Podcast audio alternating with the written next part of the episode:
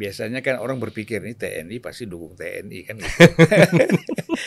nah kenapa Bapak nggak dukung Pak Prabowo? Tapi ya namanya hati sih Mas ya. Kan Pilihan. kita harus memilih di antara tiga.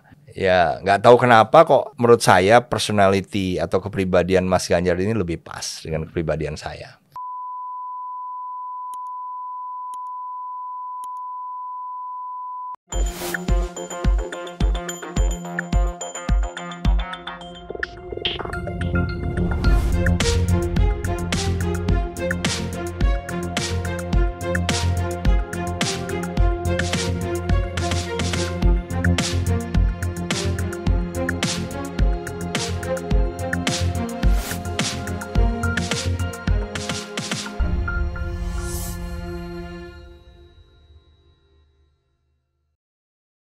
Selamat datang Pak Andika Perkasa. Waduh, terima kasih Mas Ulfan.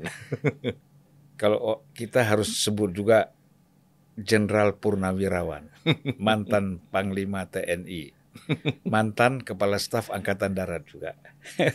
Terima kasih. Sempat Mas. jadi Panglima daerah, Mas? Pernah Mas di Kalimantan Barat, Kalimantan Tengah. Oh, Iya. jadi semua ya. Ya udah. Jadi semua struktur dari bawah ya. Luar biasa. Beda kalau dulu kan yang memang tidak pakai struktur itu Pak Benny Murdani ya. Iya, iya betul. As Intel langsung jadi panglima. Iya. Itulah jadi kepuasan tersendiri ya Iya. Pak Andika. Dapat merintis dari bawah pelan-pelan ya. Bukan hanya kepuasan Mas, bangga. Dan itulah sebenarnya semua cita-cita dari prajurit TNI ya.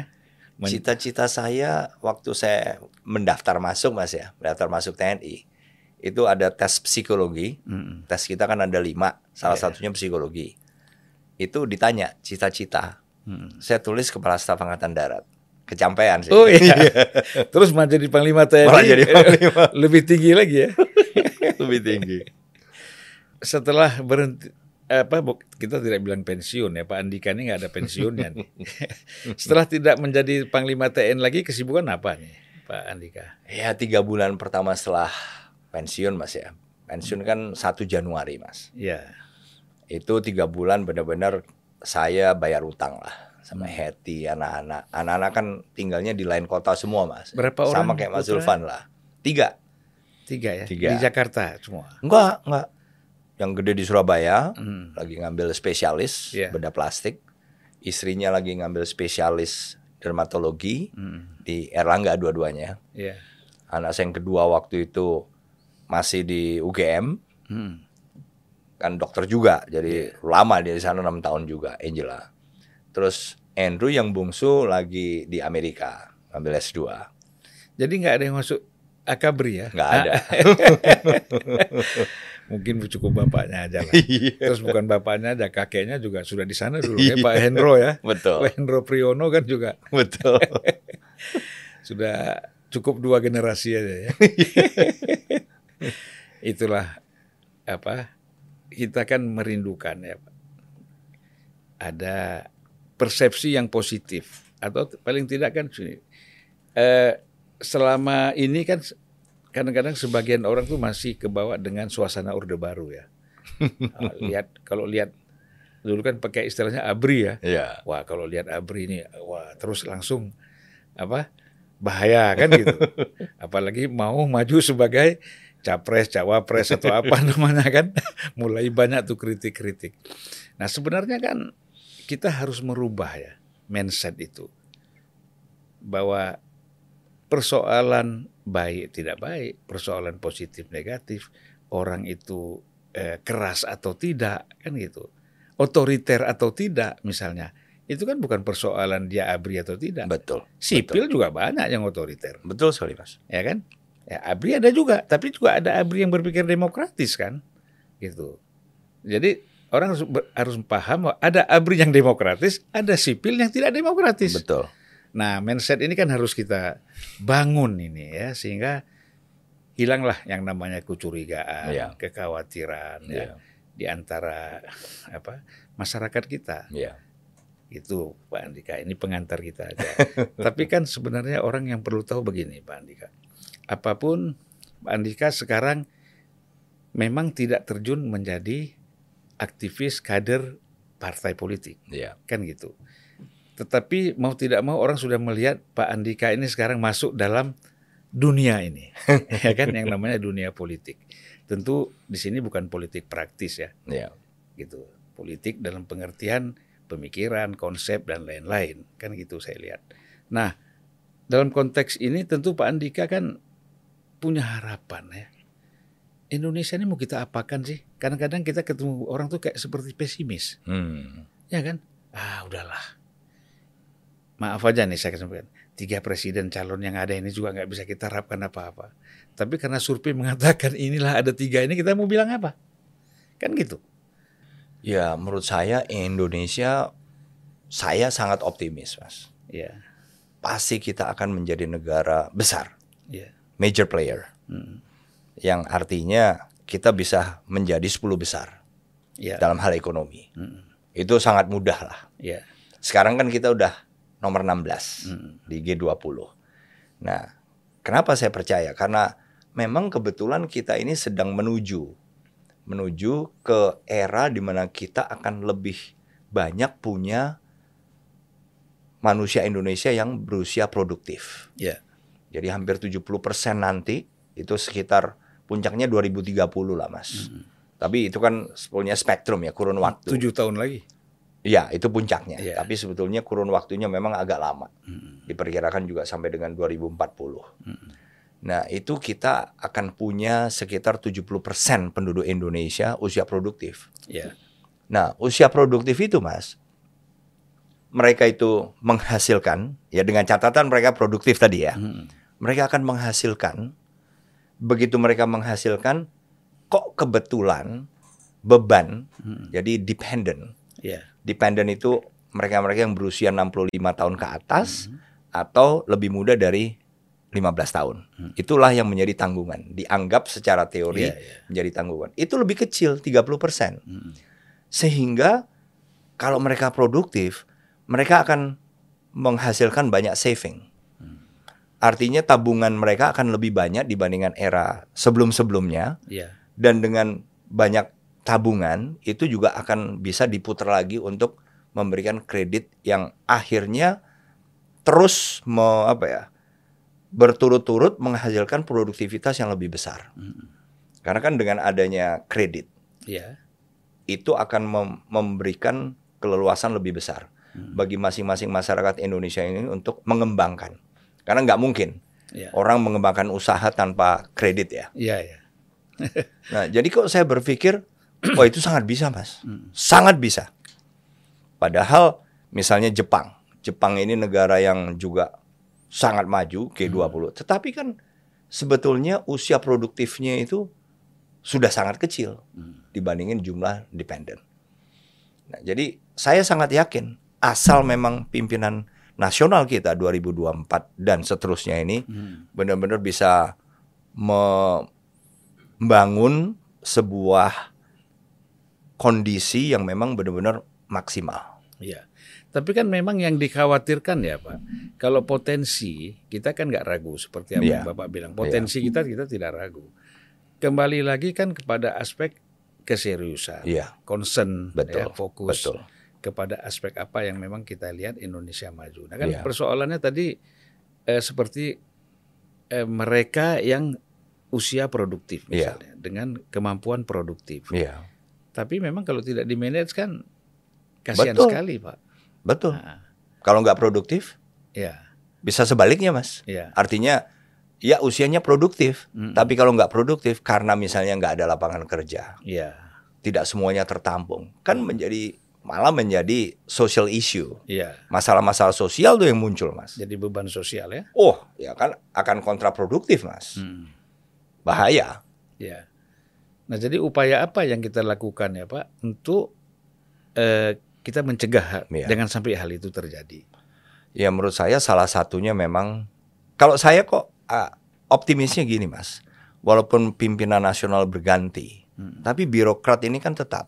Ya, Ya mereka nih bukannya tetap juga, tetap ada yang pensiun, tetapi relatif birokrat ini kan sampai dengan usia pensiun. Mm-mm. Kalau PNS itu sampai dengan 60 tahun mas, ya, TNI Polri juga 58 lah. 58. Tapi mereka kan tetap Mas, relatif tetap dan tetap mengawal perkembangan apa yang diperoleh oleh pemerintahan-pemerintahan sebelumnya. Hmm. Sehingga kenapa dari pemerintahan pertama sampai dengan sekarang itu kan relatif apa ya? meningkat walaupun secara gradual Mas. Hmm. Karena di pimpinan nasional ini memang memberikan arahnya Hmm. dan memanage mereka. Iya. Nah, sehingga eh, apa yang sudah diraih pemerintah sebelumnya biasanya akan akan diteruskan lah. Karena memang kan mereka diukur, Mas. Iya. Artinya setiap pemimpin nasional diukur. Waktu masuk jabat, gimana kondisinya nih? Economic growth-nya gimana? Besaran GDP-nya berapa? Inflasinya. Maunya framework makroekonominya kan diukur. Iya, iya. Setelah beliau selesai menjabat, tinggal diukur aja. Apakah Keberhasilan. meningkat? Ya, kan gitu aja. Indikatornya jelas ya. Jelas, jelas. Nah itu sekarang ini kan kita lihat bahwa kita lebih banyak nampaknya fokus ke persoalan-persoalan politik ya, Iya. bukan pemerintah. Iya. Maksud saya eh, katakanlah partai politik misalnya, kan partai politik ini dia eh, mempunyai otoritas yang cukup besar. Iya. ya. Mau ekonomi, politik, Betul. budaya, pendidikan semua ada di partai politik, Iya. ada di otoritas partai Iya. politik. Karena menguasai parlemen kan Iya. gitu. Nah, tapi kan selama ini kita lihat justru eh, aspek politiknya yang sangat dominan sementara melupakan aspek-aspek yang kita sebut dengan aspek ekonomi tadi Iya. Gitu sehingga agak terbengkalai ini. Nah, bagaimana menurut apa Pak Andika ini? Kalau menurut saya makronya Mas ya. Partai politik ini kan di legislatif ya Mas Sulvan, tapi juga di eksekutif kan juga mereka. Ya, ya. Walaupun walaupun misalnya yang dipilih menjadi presiden menteri ini political appointee, tapi birokrasinya kan juga tetap. Ya, Dan pasti birokrasi di bawah ini juga memberikan input ke pimpinan kok. ya.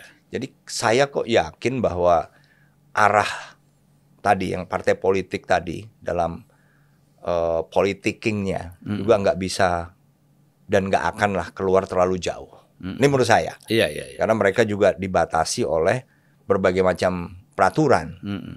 Undang-undang itu kan sudah sedemikian banyak Yang mereka buat sendiri. yang mereka buat sendiri. Jadi ya mungkin ya tadi mas mungkin celah-celahnya atau eh, yang sifatnya minor itu yang mungkin masih bisa dilakukan bargaining segala macam lah. Tapi juga nggak mungkin terlalu jauh. Ini menurut saya. Iya, iya. iya. Pak Andika kita ini kan memang sangat banyak persoalan eh, nasional kita ya. Artinya secara nasional kita ini punya permasalahan yang cukup banyak. Betul. Yang terus terang saja rasanya Pak Jokowi itu merasa 10 tahun nggak cukup. Iya. Mau tiga tahun ada konstitusi yang membatasi kan gitu. Iya. ya, persoalannya kan itu. Iya. Ya memang karena menumpuk-numpuk ini Iya. apa yang harus dikerjakan. Ketertinggalan kita dengan Malaysia saja Oh. misalnya begitu Iya. jauh ya. Iya. Nah sehingga ini meng- mengejar ini kan agak sulit gitu. Iya. Nah saya kalau kita bicara itu memang panjang sekali. Iya. Nah hanya saya ingin mengajak Pak Andika coba kita melihat persoalan wilayah kita ini. Negara kita ini kan 1,8 1,9 itu kilometer persegi Iya. ya juta Iya. juta. Kemudian laut kita yang begitu luas, pulau kita kita selalu bahkan dalam nyanyian dalam pidato pejabat-pejabat itu selalu mengatakan 17.500 pulau Iya. kan. Betul. Tapi kan sebenarnya belum kita kelola secara maksimal Iya. Tentang potensi-potensi ini semua.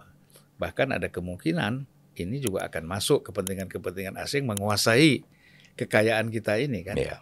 Nah, sekarang kan kita melihat perkembangannya misalnya ada seperti konflik-konflik antar negara Iya. besar sebenarnya antara Cina dan Malaysia, eh, antara Cina dan Amerika. Amerika. misalnya. Itu terjadi di eh, Laut Cina Selatan.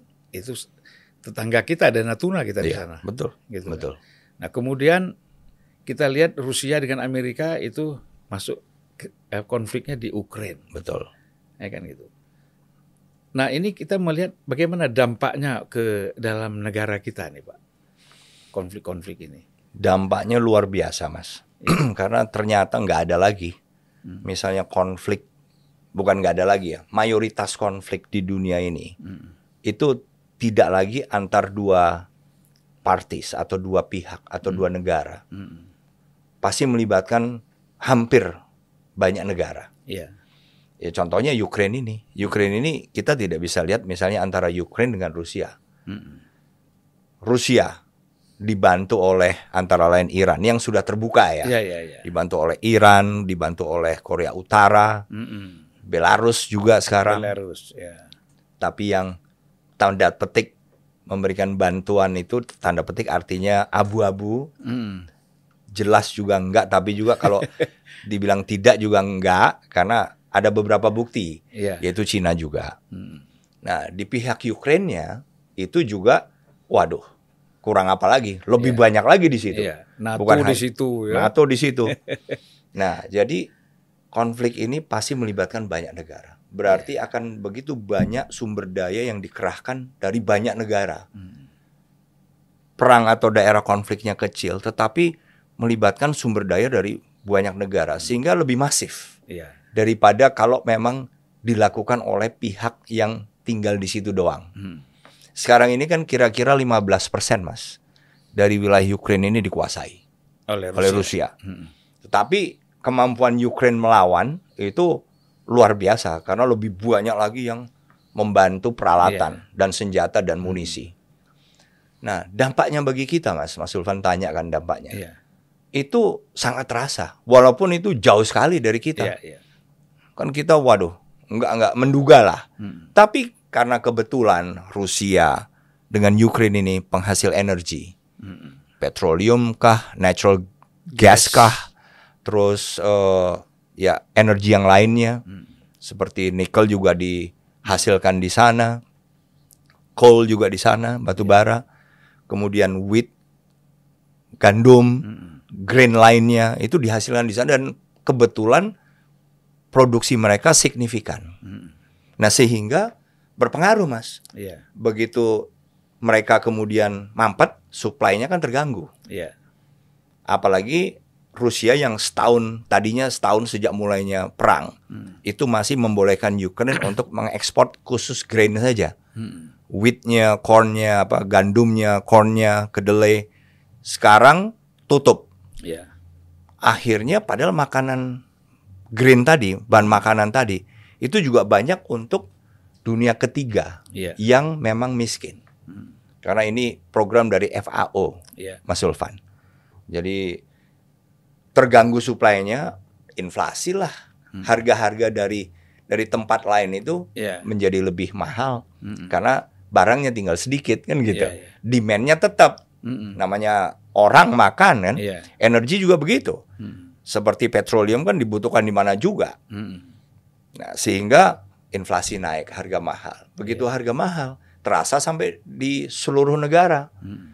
Terpaksa kita harus masing-masing itu merespon, termasuk Indonesia. Iya.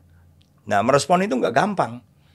Karena harus bermain yang sangat apa yang sangat hati-hati lah Hmm. antara menaikkan suku bunga dilakukan oleh BI. Iya. BI kan walaupun gimana juga tidak terlalu di bawah pemerintah. Iya. Kemudian tapi kalau dinaikkan terlalu tinggi juga akan menghambat orang untuk pinjam uang Iya. dan menghambat orang untuk hidup sehari-hari. Hmm. Jadi balancing ini sulit sekali. Sehingga kita melihat misalnya transportasi kita Hmm. itu inflasinya udah 15% naiknya. Jadi Lebih mahal gara-gara naiknya BBM Iya. segala macam lah. Walaupun kita ada untung sedikit lah. Hmm. Karena apa? Nikel, batu bara kita juga kebetulan penghasil. Iya. Nah, untungnya kita punya banyak. Jadi harga nih energi ini naik tiga kali lipat mas. Iya. Sejak dimulai perang satu setengah tahun lalu, persis 1,1 Hmm. satu tahun 8 bulan yang lalu. Itu naik tiga kali lipat untuk energi. Hmm. Average ya. Non energy tadi grain segala macam bahan makanan tadi satu setengah kali lipat naik. Jadi bayangkan ini terjadi di eh, Eropa. Eropa ya. Bayangkan kalau terjadi di Laut Cina Selatan, Hmm. khususnya kira-kira, kira-kira kan konflik antara Amerika dengan Cina ini di Taiwan. Iya. Kenapa lebih lebih akan masif lagi dampaknya untuk kita. Mm. Karena ketergantungan kita, Mas. Ada indeks yang mengukur namanya economic policy eh, economic policy yang kemudian berbahaya, ter, apa, terpengaruh, terdampak Mm. eh, oleh sebuah konflik. Kita mengekspor terbanyak ke Cina. Iya. Jadi pasar kita, pasar ekspor kita ke Cina itu 28% mas. Eh, sumber daya mineral kita ya, Enggak ekspor semuanya. semua Semua ekspor kita, tujuan ekspor kita Hmm. terbanyak adalah ke Cina. Cina. Itu 28%. Ekspor kita macam-macam lah. Nomor dua terbesar Amerika. Walaupun cuma 9,7 persen. Iya. Jadi nggak sampai setengahnya lah, bahkan hampir sepertiganya saja ke Amerika. Tapi dua negara itu terbesar. Mm. Bayangkan kalau dua negara itu yang konflik dan Mas tahu kalau mereka konflik kan sumber dayanya pasti diberikan, didorong ke arah bagaimana caranya untuk membeli senjata segala macam untuk Iya, iya. memenangkan perang. Sehingga mereka demand-nya terhadap hasil hasil kita akan berkurang. Iya. Berarti ekspor kita akan nggak terserap nih sama mereka lagi. Nah itu kan juga akan berpengaruh, Iya. berdampak kepada para pengusaha kita yang menghasilkan barang-barang yang baik energi maupun non energi yang diekspor ke Cina Dan sepertiganya dan Amerika. Nah itu. Iya. Terus juga misalnya foreign direct investment, investasi. Investasi terbesar yang masuk kita itu dari Singapura memang. Singapura belum terpengaruh. Iya. Tapi kedua terbesar dari Cina. Hmm. Dari Singapura tuh 29% Mas. Dari Investasi ya. investasi asing. Iya. Jadi foreign direct investment. Dari Cina itu kedua terbesar dan itu besarannya 18%. Dan kalau Cina terdampak karena mereka juga pasti lebih memprioritaskan kan untuk memenangkan perang. Hmm. Itu juga pasti akan berkurang kemampuan mereka atau kemauan mereka untuk invest di Indonesia. Iya. Dialihkanlah itu anggarannya untuk kebutuhan dalam negeri. Hmm. Jadi dari situ saja, sepintas saja, wah ini gede banget nih mas dampaknya. Karena berarti kan ekonomi kita akan stuck karena Iya. kita nggak tahu ke mana harus menjual. Yang biasanya menyerap atau membeli sekarang nggak beli, yang biasanya invest di kita sekarang nggak invest. Nah sehingga perhitungan-perhitungan itu harus dihitung oleh pemerintah sekarang maupun Iya. yang, Yang akan, akan datang. datang. Dan sebenarnya kan efeknya juga terhadap impor ya. Oh iya pasti, Nah. pasti mas. Karena kan kita masih banyak barang-barang yang kita impor juga Betul. dari negara-negara Betul. negara-negara terutama Cina ini Betul. sekarang perdagangan luar biasa. ya. Betul, betul, India dan macam-macam. Ini Betul. memang agak mengganggu ya. betul, betul. Nah itu jadi kira-kira kalau kita untuk menghadapi situasi ini, ya tentu kalau udah politik kan udah setiap hari kita, Iya, ya kan? Walaupun nggak tahu apakah memang ini ada desainnya atau tidak.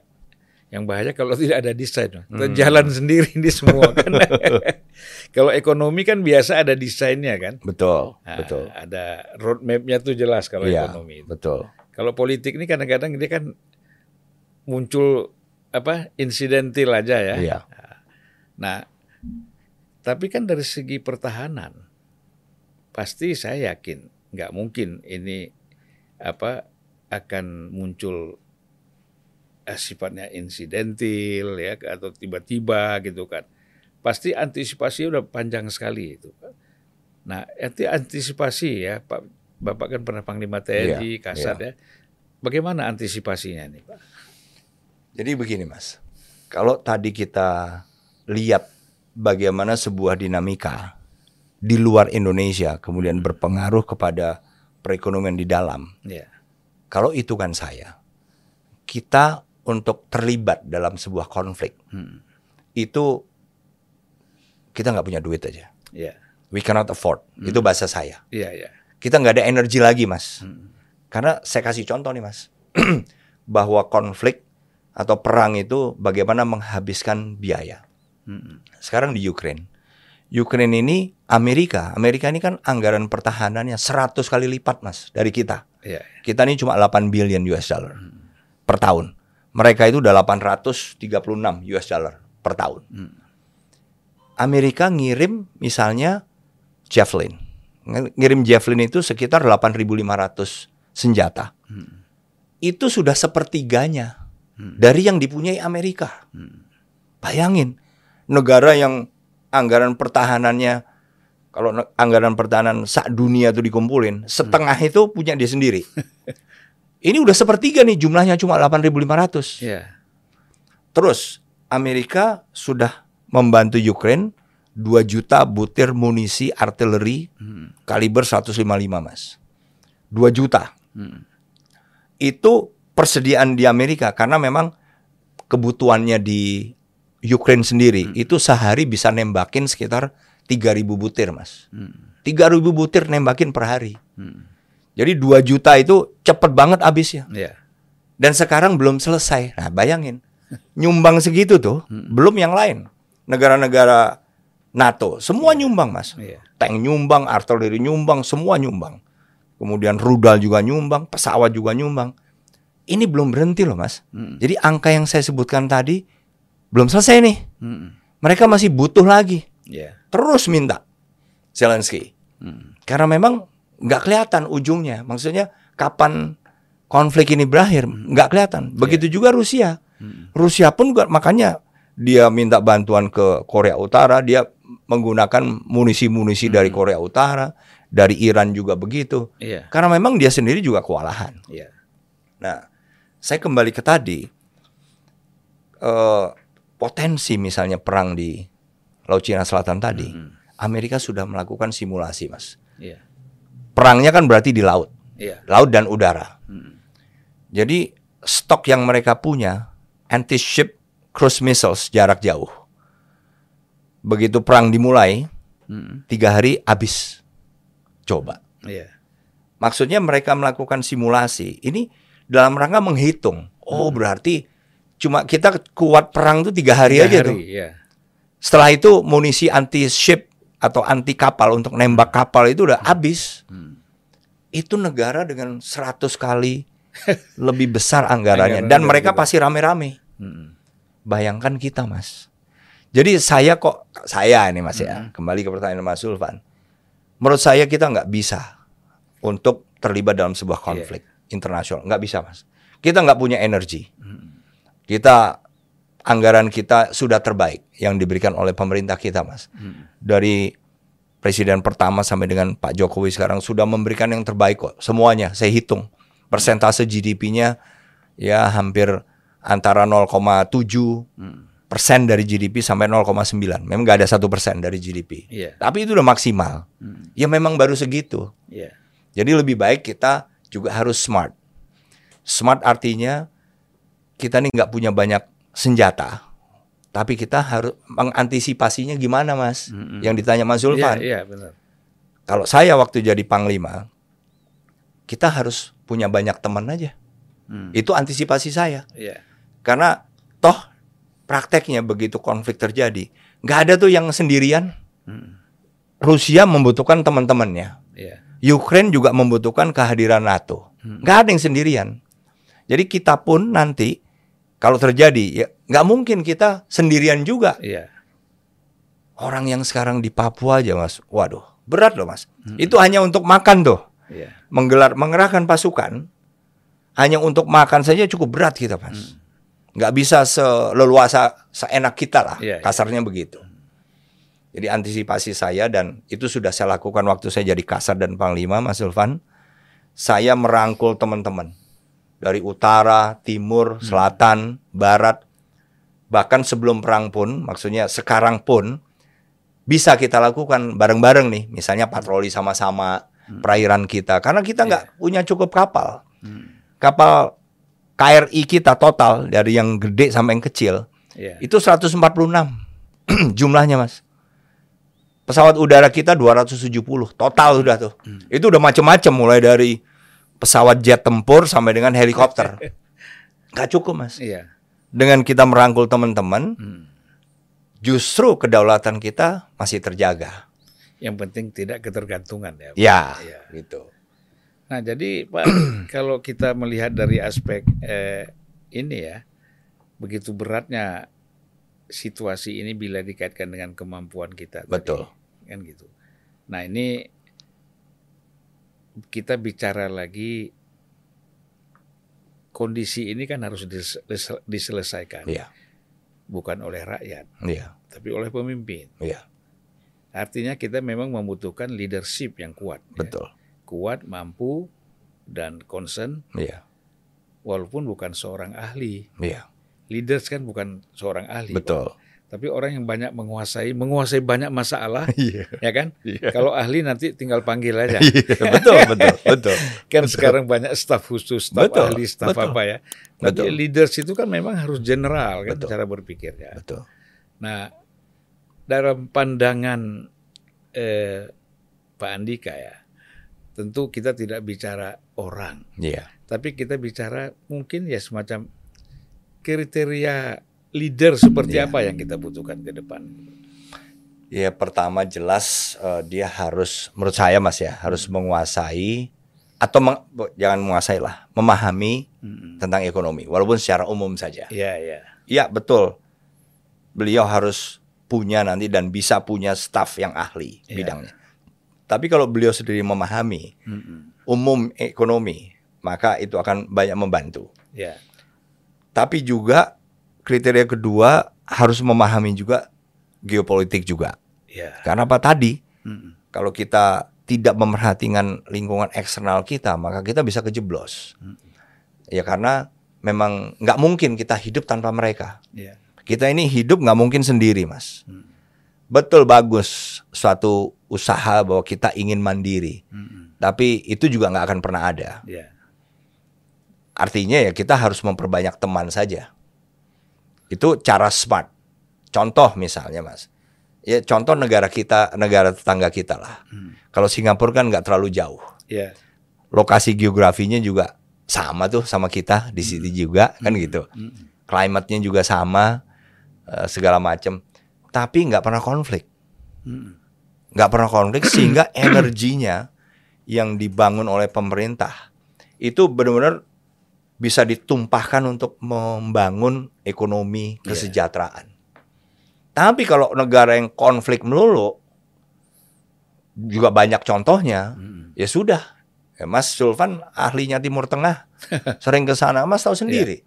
Kalau bolak-balik konflik, kayak di Ukraine sekarang, Mm-mm. waduh, Ukraine sebelum konflik dimulai itu negara nomor tiga, tiga termiskin negara di negara di Eropa. Sekarang ini ya. Waktu itu sebelum konflik, Oh sebelum konflik. sebelum konflik itu udah, tapi di Eropa ya, Ya.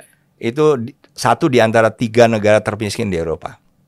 Bayangin sekarang nanti, waduh, GDP-nya minusnya udah ampun-ampun lah. Mm. Jadi kalau konflik itu bukannya membawa misalnya keberuntungan bagi masyarakatnya, Iya. justru kebalikannya. Jadi menurut saya kriteria pemimpin ini dua itu tadi lah, Mm. yang yang pokoknya supaya kita apa ya bisa selamat lah, Mm. nggak kena salah satu jebakan yang mungkin bisa aja kita kejeblos. Ya. Ya artinya pemahaman dia untuk kepentingan nasional itu harus lebih dominan ya Betul, daripada betul. kepentingan kelompok. Kan Oh iya, iya, jelas, jelas. Orang kan bisa aja punya kelompok, tapi waktu jadi pemimpin kelompoknya ikut kan. Eh, ikut. Biasanya ya. Ah, nah, kita kan kepingin, oke lah kamu punya kelompok. Iya. Ah, tapi kalau sudah menjadi pemimpin nasional, clear itu, Iya. jangan lagi dilibatkan. Betul, betul. Pikirkan persoalan eh, apa bangsa dan negara, Betul, betul sekali. gitu ya. Pak Andika, ini kita masuk kepada situasi politik nasional, Ya, ya kan? Kalau di media sosial yang saya baca bahwa Pak Andika ya macam-macam lah orang bilang mau jadi relawan Ganjar lah. Orang kan bisa aja klaim Iya. apa aja kan. betul. Mau jadi ketua tim pemenangan Ganjar misalnya kan. Gitu. Tapi kalau saya sendiri sih lebih jauh dari itu. kan kita dulu waktu saya masih di Nasdem. Itu kan rakernas kita memutuskan Pak Andika ini calon presiden tiga besar loh. Dan saya ikut memilih itu. Oh. Dari Anies Baswedan, Ganjar dengan Pak Andika.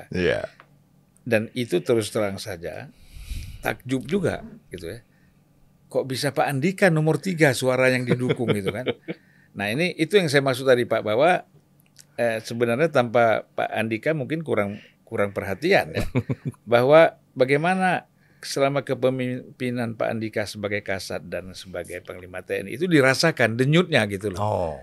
Ya, sehingga ya kalau nggak ngapain mereka eh, apa pilih Bapak sebagai nomor ketiga lebih tinggi dari Hovifa Oh. waktu itu ya Iya. lebih tinggi dari yang lain-lain gitu. Jadi luar biasa itu tiga besar. Sehingga ada keinginan waktu itu Pak Surya Paloh Anies presidennya, Andika Perkasa wakilnya kan gitu. Oh, Nah, tapi kan persoalan kita kan karena ada threshold, Iya. ya kan? Pak Andika nggak punya partai politik, ya mau Iya. bilang apa kita? Jadi ke depan harus bikin partai politik, Pak. Loh iya, memang Pak. Karena semua semua ini kan ditentukan oleh partai politik, ya kan?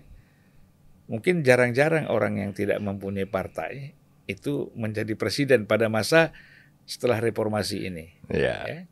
Gus Dur punya PKB kan gitu, Bu Mega punya PDIP, lalu Pak SBY punya apa namanya Demokrat, Demokrat. lalu eh, Pak Jokowi memang bukan ketua umum, tapi dia kader partai juga, gitu Iya, kan? iya. Gitu. Kalau bapak jangan jadi kader partai, Pak, bikin partai baru. Pak. Karena kalau saya melihat Pak Andika ini raja wali. Oh, apa tuh Mas? Raja Wali itu tidak mau bersarang di sarang orang lain. Raja Wali harus bikin sarang sendiri, Pak. Jadi dia bikin sarang sendiri yang tinggi, gitu. Nah, dan tidak sulit, Pak, bikin partai. Saya ikut, saya ikut bantu nanti. nah, Pak Andika, kalau kita bicara tadi persoalan eh, politik tadi, bahwa Bapak kan sudah di orang sudah melihat Pak Andika ini ada di kubu ya kalau kita bicara kubu ya walaupun tidak tepat sebenarnya eh, di kubu Pak Ganjar dan eh, apa benar itu Pak dia bilang udah jadi tim sukses lah tim ini tim itu sebenarnya gimana posisinya Pak ya Kalau sudah jadi itu belum. ya Karena pembicaraan ke arah situ pun belum ada. Mm-mm.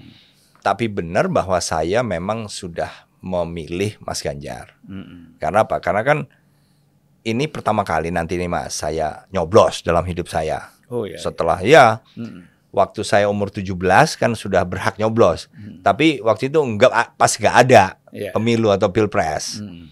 Terus saya masuk akabri ya. Terus kan juga nggak boleh nyoblos. Iya, iya. sampai pensiun Sampai pensiun baru tahun ini nih Iya. pertama. Jadi saya tuh lagi excited. Mm. Benar-benar menikmati saya harus milih calon presiden karena kan nanti saya nyoblos calon presiden Indonesia. Iya. Nanti saya nyoblos anggota DPR yang dapilnya di Jakarta karena saya tinggal di Jakarta. Mm. Nanti saya juga nyoblos gubernur DKI. Mm. Kan itu. Iya. Tapi kan untuk legislatif belum keluar nih. Mm. Untuk daftar resminya juga. Iya. Gubernur DKI juga belum. Yang sudah kan calon presiden ada tiga. Iya. Ya saya berusaha untuk eh, menikmati dan memilih tanpa ada faktor eksternal yang mempengaruhi. Jadi Iya. murni pilihan saya sendiri. Dan pilihan itu sudah jatuh ke Mas Ganjar. Bukan bukan karena Pak Hendro dulu kader PDIP ya. Oh, Kader PDB tapi kan juga mimpin PKPI. PKPI. Ah. enggak, Terakhir sama sekali enggak, Iya, Mas. enggak, ya. Jadi nggak benar untuk yang lain belum. Ya. Belum belum ada pembicaraan dan belum ada apalagi penugasan tentang ke situ lah. Tapi kan begini Pak ya, ini kecenderungan yang kita lihat walaupun Ya. tidak tidak tidak ke seluruhnya benar Iya. bahwa Pak Prabowo itu seorang TNI. Iya. Biasanya kan orang berpikir ini TNI pasti dukung TNI kan gitu. gitu. Nah kemudian ya kalau Pak Anies mungkin eh, bu, tidak lah ya. Iya. gitu. Lalu ke Ganjar mungkin karena aspek nasionalisme dan macam-macam Iya. kan gitu Pak. Nah kenapa Bapak nggak dukung Pak Prabowo? Ya sebetulnya kalau di antara tiga ini Mas ya, eh, Mas Ganjar, Mas Anies, Pak Prabowo, justru saya lebih sering berinteraksi dengan Pak Prabowo Iya. karena sejak Menhan kan? bukan hanya sekarang mas. Hah. Dulu saya jadi anak buahnya beliau di Kopassus. Oh ya, Oh iya, sejak di Batu Jajar nggak? iya betul. Eh, Beliau ke Batu Jajar masih kolonel itu. Iya. Sampai dengan bintang 2. Hmm. Nah, tapi itu kan memang eh, posisi di mana saya sebagai bawahan Hmm. dan atasan. Iya. Tetapi eh, kalau dalam memilih ini kan juga saya ingin tadi Mas, Hmm. benar-benar menikmati orang yang menurut saya paling pas. Hmm. Mas Anies Mas Ganjar saya belum lama kenal Hmm. dibandingin Pak Prabowo. Iya. 2014 lah dua-duanya itu, Hmm. Mas Anies Mas Ganjar. Iya. Mas Anies waktu itu menteri pendidikan, Iya. saya komandan pas pampres sehingga saya terus Oh, ada di gitu. ya terus Mas Ganjar gubernur Jawa Jawa Tengah jadi kalau presiden ke pulang ke Solo awal-awal Iya. sebagai presiden Mm-mm. itu selalu ada tuh Mas Ganjar Iya, iya. jadi ya itulah tapi sebetulnya bicara misalnya one on one itu Mas Ganjar baru sekali Hmm. Mas Anies baru dua kali lah one on one jadi relatif lebih baru dibandingin dengan Pak Prabowo Hmm. tapi ya namanya hati sih Mas ya Iya. Iya. kan Pilihan. kita harus memilih di antara tiga. Hmm. Ya nggak tahu kenapa kok menurut saya personality atau kepribadian Mas Ganjar ini lebih pas dengan kepribadian saya. Kalau ibu Pak Ganjar juga ya. Iya iya. Karena kalau enggak bisa ribut juga kita. Seperti dulu kan 2019 itu kan Oh. istri pilih lain, suami lain. Tadi Oh. masuk rumah itu Pak salamnya nggak dijawab. oh gitu ya? Nggak jawab. Assalamualaikum, aja. Dia juga salam kita Oh, terjadi. Mas, ya? Oh, Banyak, Pak. Oh. Bahkan ada yang perceraian juga, Pak. Oh iya. Waduh. Jadi jangan. ada yang sudah lama menikah Oh. bercerai, Oh. ada yang mau nikah nggak jadi-jadi. Ini beneran nih Mas ya? Benar-benar, Pak. Waduh, sampai sedalam itu ya? Iya. Wah, pengajian itu bisa bubar, Pak. Oh iya? Waktu 2019 itu. Iya. Polarisasinya luar biasa. Pengajian bubar, Oh. orang tua sama anak berbedanya sudah macam-macam karena kan Oh. itu itu kan diawali oleh persoalan Ahok dulu kan. Oh. Nah, kan berangkat dari situ Hmm. terus karena pendukung Anies banyak ke Prabowo, Oh. pendukung Ahok banyak ke Pak Jokowi, Oh. lahirlah istilah cebong kadrun segala macam. Oh. Nah, yang tidak tidak kita harapkan lagi itu betul, sekarang betul, betul, ada itu, Pak. betul. Nah, jadi eh, kehadiran eh, Bapak di dalam arena politik ini, ini pasti membawa warna baru, Hmm. ya warna baru. Iya. Artinya eh, gua- saya TNI nih, gitu Iya. kan gitu. Iya. Tapi saya punya punya selera pilihan lain. Iya, iya, Nah, ya bisa saja misalnya saya Islam nih, iya, tapi saya punya selera pilihan saya lain, walaupun Iya. beda agama kan harusnya kita biasa-biasa aja iya, itu pak ya. betul, betul. jangan eh, terlalu puritan gitu Iya. ya. Itu yang menurut saya tuh apa bahaya. Betul. Nah jadi kansnya Pak Ganjar gimana nih Pak? Waduh, kalau kans kan mungkin yang lebih bisa kita quote hasil survei Hasil mas ya, survei, hasil hasil survei. survei. Ya, hasil survei kan ya awal-awal Mas Ganjar di atas, sekarang lebih banyak Pak Bowo, kemudian Iya. yang terakhir dua survei terakhir Mas Ganjar lagi. Hmm. Ya menurut saya kita lihat aja perkembangannya. Karena itu kan berarti preferensi masyarakat. Ya, Dan itu juga menurut saya seperti yang dibilang Mas Sulvan tadi. Hmm. Menurut saya berbeda itu biasalah. ya Walaupun kita suami istri berbeda kan biasalah. biasa. Dan bukan hanya pilihan. Hmm. Sejak awal kita menikah kan kita udah banyak sekali berbeda dengan istri kita. Ya ya. Tapi bahwasannya perbedaan itu juga tidak boleh memecah kita itu ya. mutlak. Apalagi tadi yang saya bilang tantangan kita nih menghadapi dinamika dari luar ya. atau dari dalam yang kemudian pasti akan ngenain kita. Sehingga kita nggak punya lagi energi Hmm. untuk misalnya nambah nambah parah situasi. Jangan deh. Ya ya ya. Iya kan? Yang dari luar-luar itu nggak bisa dihindari. ya. Yang dari dalam ini harus kita hindari. Supaya kita nih bisa lebih maju seperti negara-negara yang lebih maju. Ya. Saya beri contoh Singapura tadi kan. Bayangin Global Competitiveness Index, Mas. Itu nomor satu, nomor dua itu Amerika dengan Singapura. Tiga lah, Amerika, Singapura, Hong Kong. Hmm. Tiga itu yang kompetitivitasnya tertinggi. Bayangin. Padahal sumber daya min- sumber daya mineralnya Nggak ada. ada. Nggak ada. Hanya sumber daya manusia Betul. aja. Nah, Penduduknya. Jadi kan yang dinilai dalam Global Competitiveness Index salah satunya adalah market size. Bayangin. Hmm. Singapura market size-nya penduduk berapa? 3 juta. ya. Kalau siang hari 5 juta katanya karena banyak pekerja dari luar negeri dari Malaysia, dari Indonesia yang datang kemudian pulang lagi. Hmm. Tapi marketnya dia nggak hanya di dalam negeri, marketnya dia ter- dia di luar negeri termasuk Malaysia dan Indonesia, gitu loh. Jadi janganlah perbedaan tadi, perbedaan apalagi soal partai atau Iya, iya. calon presiden kemudian memecah kita sampai kitanya menghancurkan negara kita sendiri. Waduh, itu sayang banget deh mas. Dan untung ya, waktu 2019 tidak berkepanjangan karena Pak Jokowi merekrut Pak Prabowo menjadi Menhan itu. Oh ya, Kalau enggak kan bisa berkepanjangan itu. ya, ya itulah. Ya. Ya, beliau sudah bergabung dalam satu pemerintahan. Mm, Bayangin di bawahnya, apakah sudah pulih, Mas? mm, Perbedaan tadi kan belum. Banyak maksud bukan semuanya belum. Banyak juga yang yang mungkin sudah bisa mem- apa, Menerima. menerima, Iya. tapi lebih banyak lagi yang nggak bisa menerima. Yang kecewa. Kecewa. Berarti kan perbedaan itu membekas banget tuh di hati mereka. Masih banyak yang mengatakan Pak Prabowo sebagai pengkhianat. Oh. Ya kan itu di media sosial. Iya, iya. kan hal-hal seperti itu kan tidak perlu sebenarnya ya. Justru Ya, itu. Justru orang Udah tidak- lewat kok. udah lewat. Orang tidak melihat bahwa dia ingin berjuang dari dalam Iya. dan memperbaiki hal-hal yang bisa dia lakukan. Iya. Karena kan saya ingat dulu saya sering diskusi dengan Pak Adam Malik ya, Iya. dengan keluarganya juga. Oh. Ketika saya di HMI, Masih sempat waktu itu Mas ya? ya rumah berhadap, eh kantor kita berhadapan. Saya Oh. di HMI kan Oh. rumahnya di Ponorogo itu. Oh, oh. Pak Adam itu bilang, Julfan, kamu harus tahu. Hmm. Orang tuh bilang saya ini molak malik, molak malik, dia bilang nggak konsisten. Kamu tahu nggak? Memperjuangkan, memperbaiki sesuatu dari dalam itu lebih sulit daripada di luar. Oh. Di luar udah kita berbuat sebenarnya ingin memperbaiki, Oh. melakukan perubahan. Hmm. Kita dicaci maki lagi. Hmm. Kalau di luar kan jadi pahlawan. Hmm. Dia bilang begitu. Oh. Nah, jadi Itu ucapan beliau ya? Nah, jadi jangan orang kalau udah masuk birokrasi, masuk iya. pemerintahan dianggap ini wah ini orang istilahnya ikut aja Hmm. ya tidak berpikir yang yang positif kan. Hmm. Itu yang yang harus kita Iya, eh, rubah ya. iya.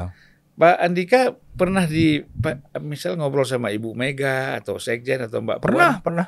untuk pernah. kira-kira eh, bagaimana nih menjadi salah satu calon Oh, cawapres. kalau itu nggak pernah. Ngomong dengan beliau-beliau pernah. Iya. Tapi kalau tentang cawapres atau tim pemenangan nggak pernah. Nggak pernah ya. Nggak pernah. Itu nampaknya berkembang sendiri di luar ya. Betul. Ya, seperti saya bilang tadi, kalau kita bicara figur, jangankan cawapres, capres pun sudah pantas.